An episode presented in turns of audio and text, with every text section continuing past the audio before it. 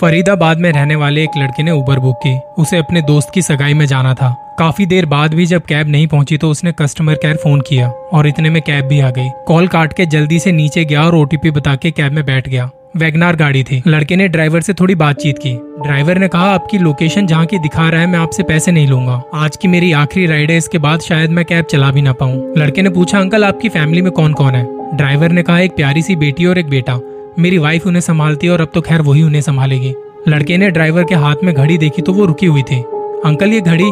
हाँ बेटा, समय का साथ बस यहीं तक था। उस लड़के को ड्राइवर की बातें थोड़ी अजीब सी लगी।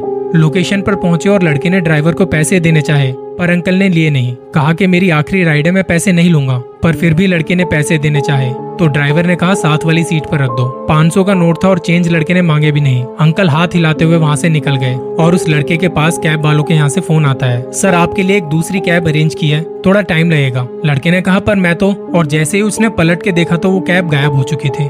सामने से कस्टमर केयर वाले बताते हैं, आपकी वैगनार कैब जो थी, उसका एक्सीडेंट हो गया है। ड्राइवर को चोट लगी और अभी उन्हें हॉस्पिटल लेके गए हैं। पर आप फ़िक्र ना करें, आपकी कैब आती ही होगी। फ़ोन काटते ही लड़के ने उबर ऐप देखा तो उसकी लोकेशन अभी भी वही थी जहाँ से वो चला था। उसने पसीना पूछते हुए जब अपनी जेब से रुमाल निकाला तो उसके हाथ में 500 का नोट भी आ गया था जो अभी अंकल को दिया था।